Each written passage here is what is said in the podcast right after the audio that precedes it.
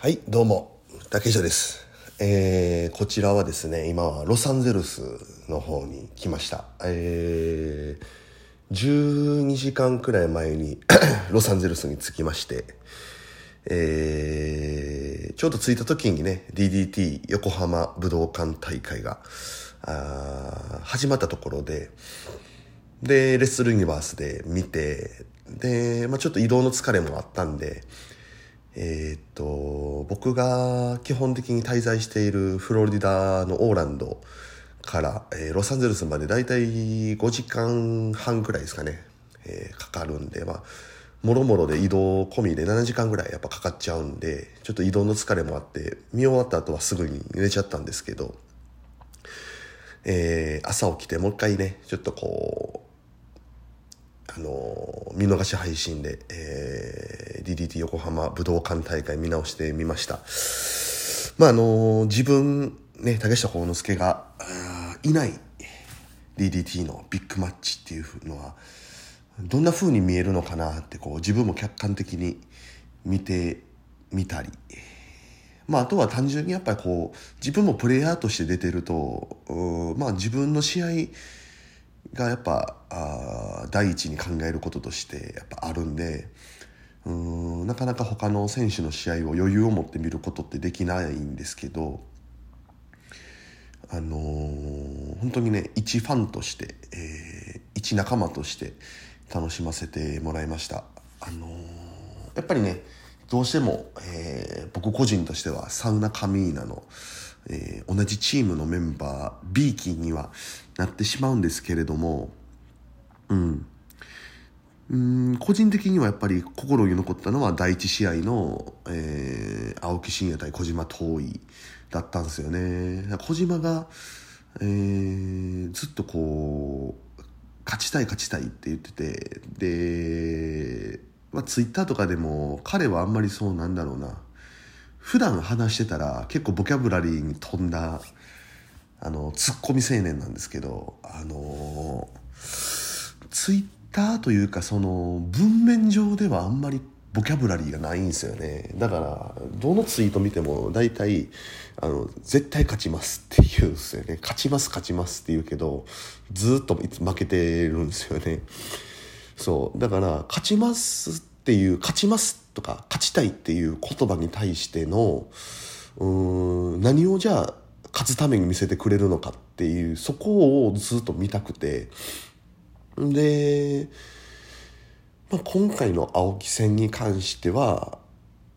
まあ偶然なのか狙ってたのか何研究してきてたのか分かんないけれどもうん横三角になるんですかねあの三角締めを横から入る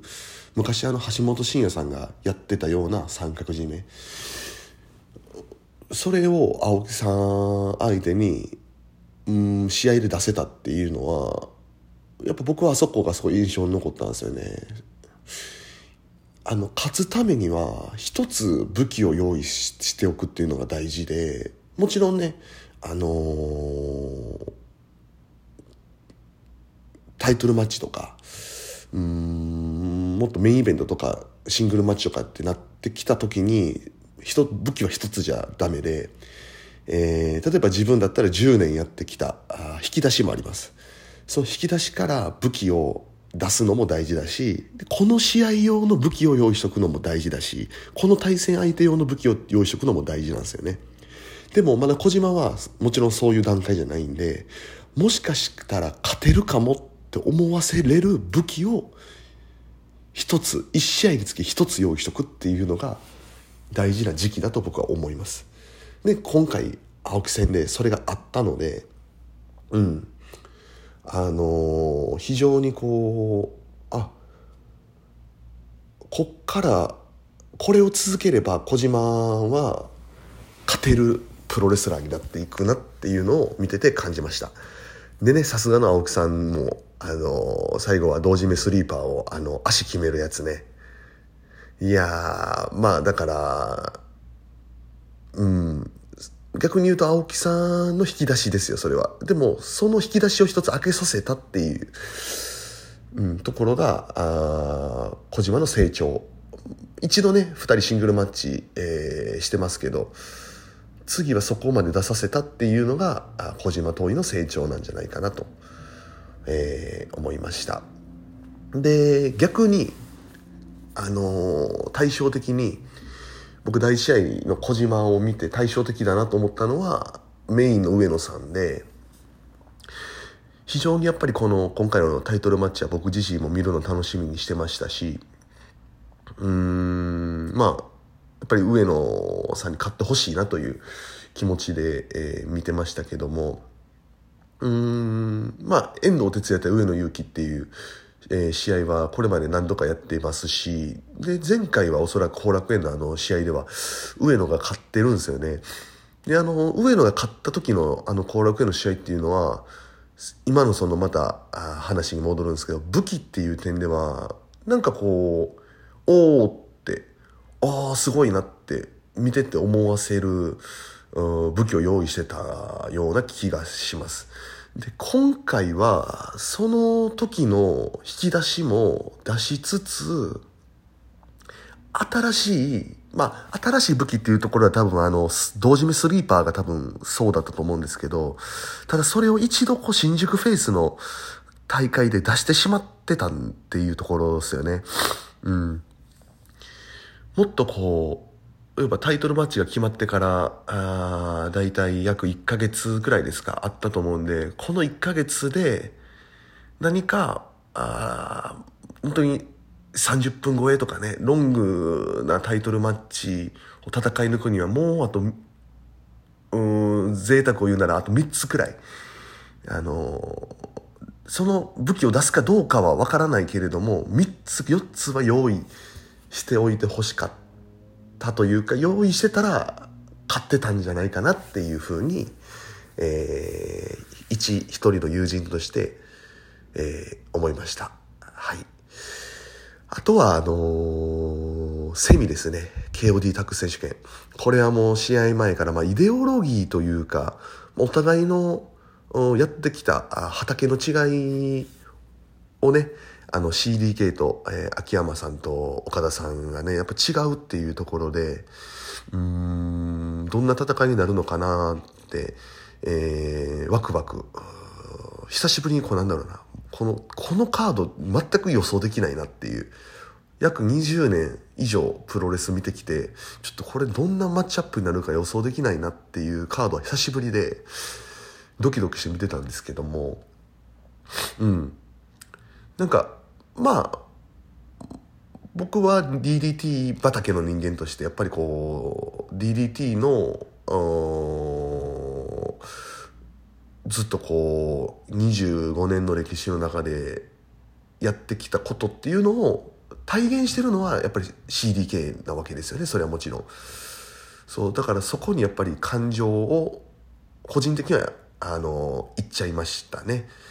でやっぱり高梨さんの戦いっていうのも一切こう触れてなかったしうんでなんかね個人的に心に残ったのはクリスがねちょっとこうキラークリスというか、ちょっとこう、うん、本気のクリス見たなっていう、うん。なんか僕とタイトルマッチをした時とかとも違う、うん、ユニバーサルチャンピオンだった時のクリスとも違う、うん、俺行くよっていう、こう、ちょっと怖いクリスというか、本気のクリスが見れて、ちょっとそこにゾワッとこう、させられた感覚っていうのが、ありましたね。うん。そこにすごい見せられましたね。うん。個人的には、あの、セミの KOD タック選手権の試合が、